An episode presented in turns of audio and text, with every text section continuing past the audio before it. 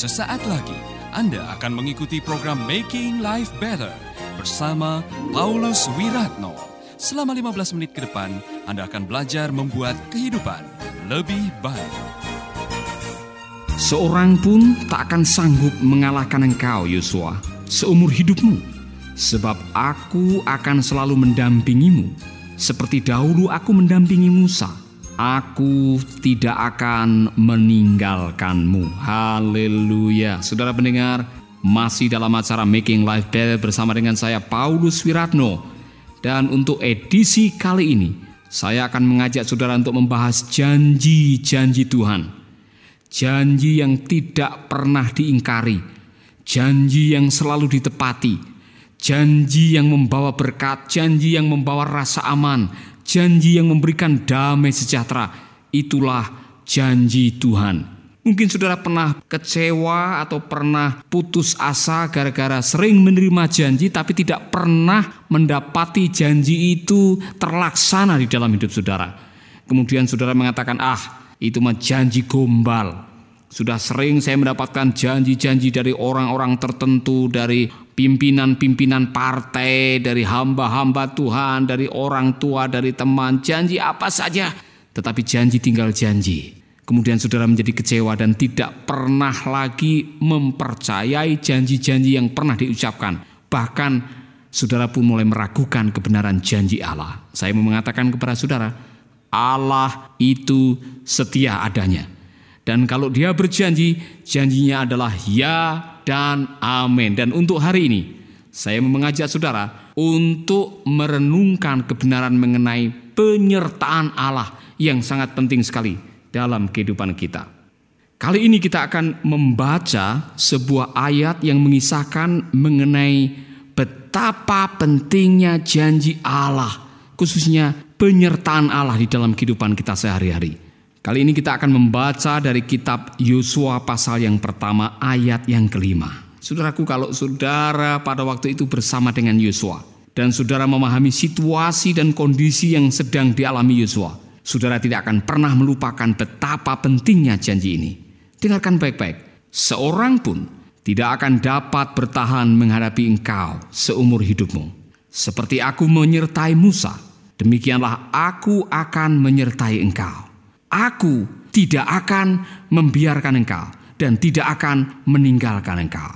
Saudaraku, janji ini adalah sebuah janji yang menjadi modal, menjadi patokan, menjadi uh, sebuah pegangan yang tidak akan pernah dilupakan oleh Yosua. Sampai Yosua umur tua, Yosua menyadari bahwa janji Allah itu betul-betul sangat penting dalam kehidupan. Seorang penafsir mengatakan begini, As I was with Moses, so I will be with thee, to counsel and to advise, to guide and to direct, to protect and to defend, to prosper and to succeed. Janji ini mengandung sebuah kerinduan Allah untuk memberikan bimbingan, untuk memberikan nasihat, untuk memimpin, untuk mengarahkan, untuk melindungi dan untuk mempertahankan serta memberikan keberhasilan kepada Yosua. Oleh karena itu saudara, Yosua harus menguatkan hati untuk mempercayai janji itu. Itu sebabnya Allah juga memberikan perintah yang selanjutnya kepada Yosua. Kuatkan dan teguhkanlah hatimu. Janganlah takut dan jangan gemetar karena mereka. Sebab Tuhan Allahmu, dialah yang berjalan menyertai engkau. Ia tidak akan membiarkan engkau dan tidak akan meninggalkan engkau.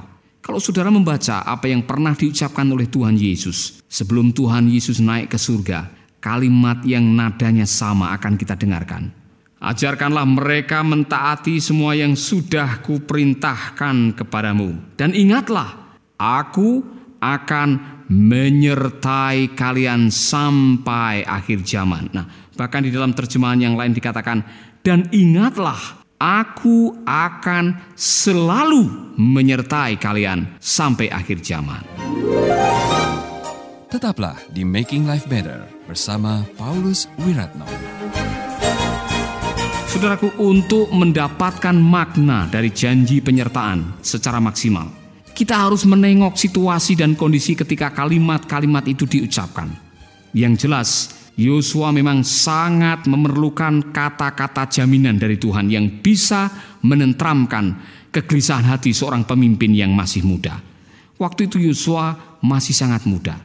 Sebagai seorang pemimpin yang baru, Yosua sedang menghadapi keresahan hati oleh karena mentornya yaitu bapak rohaninya Musa baru saja dipanggil oleh Tuhan. Dulu beban pelayanan yang berat dipikul bersama-sama. Tapi ketika Musa menghadapi masa-masa yang sulit, Musa bisa sharing atau bahkan mendelegasikan tanggung jawab mereka kepada Yosua. Tetapi kini Yosua harus memikul beban sendiri. Kegelisahan Yosua tampak di wajahnya manakala ia melihat reputasi umat Israel yang katanya bangsa pilihan Allah, umat yang menjadi kepunyaan Allah tetapi sayangnya bangsa Israel susah diatur. Dengan pemimpin yang besar seperti Musa saja, masih ada orang Israel yang bersungut-sungut, bahkan memberontak dan minta pulang ke tanah penjajahan. Saudaraku, apalagi dengan dirinya? Yosua coba menengok kembali perjalanan umat Israel, pengalaman-pengalaman melayani dengan Musa. Terlalu banyak pengalaman yang bisa mengkhawatirkan. Saudara mungkin bisa melihat kisah umat Israel pada waktu akan meninggalkan Mesir menuju ke tanah perjanjian. Begitu banyak gejolak, begitu banyak pemberontakan. Sampai-sampai Tuhan mengatakan ini bangsa yang tegar tengkuk, keras kepala, sulit diatur. Dan sebagai seorang asisten pribadi, Yosua sudah melihat begitu banyak kelakuan orang Israel itu telah meresahkan dan mendukakan hati bapak rohaninya, yaitu Musa. Dan kini Yosua harus menghadapinya. Yosua harus membawa mereka masuk ke tanah perjanjian. Sehingga Yosua mungkin dipenuhi dengan beban ketakutan. Bagaimana nanti kalau umat ini akan memberontak lagi? Pikiran macam itu pasti sering membuat Yosua tidak bisa tidur. Belum lagi menghadapi bangsa Kanaan yang multirasial. 40 tahun yang lalu memang Yosua dan Kaleb pernah dikirim sebagai mata-mata dan mereka masuk ke tanah Kanaan itu untuk menjadi spionase. Mereka telah menyaksikan kekuatan dan kelemahan bangsa-bangsa yang sekarang harus mereka taklukkan. Nah, sama seperti delapan mata-mata yang takut dengan postur tubuh bangsa Amalek yang katanya besar-besar seperti raksasa. Saya yakin Yosua punya bayangan-bayangan yang juga bisa memberikan rasa takut. Semakin dalam Yosua masuk di dalam memori mengingat masa lalu dan melihat kebesaran dan kekuatan bangsa-bangsa di tanah Kanaan, Yosua pun terintimidasi. Belum lagi masalah bagaimana menaklukkan bangsa Kanaan dan bagaimana membagi wilayah untuk umat Israel yang jumlahnya jutaan itu. Masalah logistik, masalah leadership, masalah politik, masalah militer, masalah kesehatan dan juga masalah keluarga. Masuk akal jika seratus hari pertama Yosua dipenuhi dengan rasa was-was dan cemas. Di tengah-tengah kondisi dan situasi inilah janji penyertaan Allah diberikan. Coba dengarkanlah janji ini. Seorang pun tak akan sanggup mengalahkan engkau Yosua seumur hidupmu. Sebab aku selalu akan mendampingimu seperti dahulu aku mendampingi Musa. Aku tidak akan meninggalkanmu. Kuatkan dan teguhkanlah hatimu. Sebab engkaulah yang akan memimpin bangsa ini memiliki negeri yang kujanjikan dengan bersumpah kepada nenek moyang mereka untuk diberikan kepada mereka. Haleluya. Kalau kita berada di dekat Yosua dan melihat wajah Yosua ketika mendengar suara Allah, kita bisa menyaksikan wajah Yosua yang kemarin pucat kembali bergairah lagi. Yang kemarin bingung mulai ada rasa tentram. Yang kemarin kurang tidur mulai dia memiliki rasa nyaman. Yang kemarin menjadi pendiam sekarang dia mulai bergairah. Karena apa? Janji itu luar biasa pengaruhnya. Rasa takut dan khawatir harus diganti dengan keberanian. Kepastian diganti dengan pengharapan. Dan Yusua bisa mengambil nafas panjang dan mengatakan, Puji Tuhan. Saudaraku, apa yang saya ingin sampaikan kepada saudara-saudara? Janji Allah yang berkaitan dengan penyertaan itu dampaknya luar biasa. Anda masih mengikuti Making Life Better bersama Paulus Wiratno. Saudaraku, saya tahu sementara saudara sedang mendengarkan siaran ini ada di antara saudara yang tercekam dengan rasa takut. Saudara masih merasa terintimidasi. Saudara takut menatap hari esok. Saudara merasa sendiri dan tidak ada orang yang menyertai saudara. Saudara merasa ditinggalkan. Saudara merasa tidak ada orang lain yang memperhatikan. Ingatlah, janji ini punya kekuatan yang luar biasa.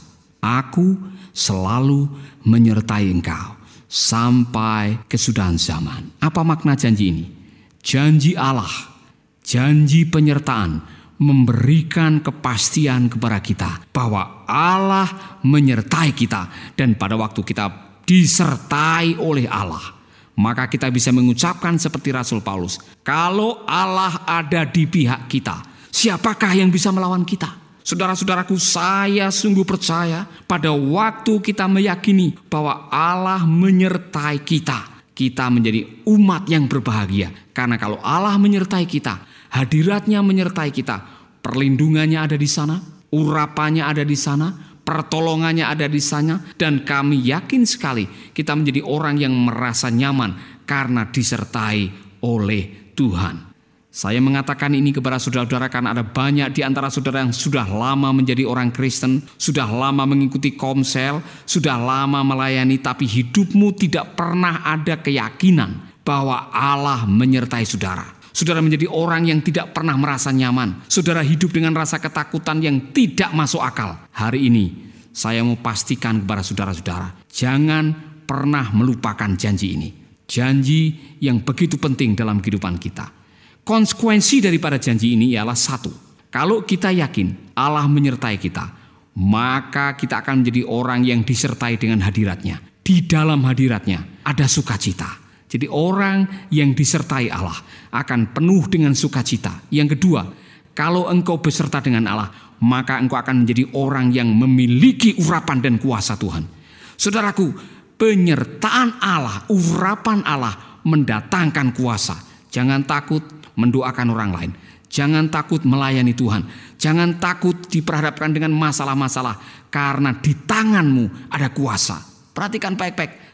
Allah mengatakan kepada Yesua, setiap jengkal tanah yang kamu injak akan kuberikan kepadamu dan tidak ada seorang pun yang bisa melawan engkau. Bukankah itu sebuah janji yang luar biasa? Mungkin saudara dimusuhi, mungkin saudara difitnah, mungkin saudara sedang dilecehkan, Mungkin saudara sedang dianiaya, tetapi kalau engkau menyadari bahwa engkau bersama dengan Allah, saya mau meyakinkan ini, ini firman Tuhan saudara-saudara, jangan takut. Satu-satunya ketakutan yang harus saudara takuti ialah rasa takut itu sendiri. Karena takut adalah ancaman yang bisa menghancurkan iman dan fisik kita. Konsekuensi yang lain, kalau kita menyadari bahwa Allah menyertai kita, kita tidak akan bermain-main dengan dosa. Karena apa? Tuhan menyertai kita. Di rumah Tuhan menyertai kita, di tempat pekerjaan Tuhan menyertai kita, di kamar Tuhan menyertai kita, di mana pun saja engkau berada, Dia mengawasi saudara. Dia selalu memonitor apa yang saudara lakukan.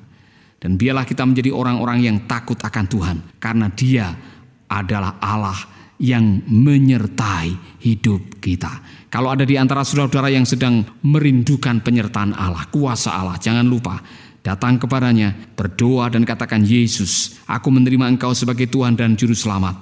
Dan aku meyakini sejak saat itu engkau akan menjadi Tuhan Immanuel, Allah beserta dengan saya. Dan di situlah saudara akan merasakan janji penyertaan Allah di dalam kehidupan saudara. Tuhan memberkati. Baru saja Anda mendengarkan Making Life Better bersama Paulus Wiratno. Jika Anda diberkati, kirimkan kesaksian Anda ke Radio Dian Mandiri Jalan Intan LC2 Gang 4 Nomor 1 Denpasar, Bali. Kunjungi website kami di www.pauluswiratno.org, Facebook Paulus Wiratno. Hubungi kami di 081 338 665500 Sekali lagi 081 338 665500. Terima kasih, Tuhan memberkati. Sahabat, Anda baru saja mengikuti program Making Life Better bersama Paulus Wiratno. Terima kasih atas kebersamaan Anda. Tuhan memberkati.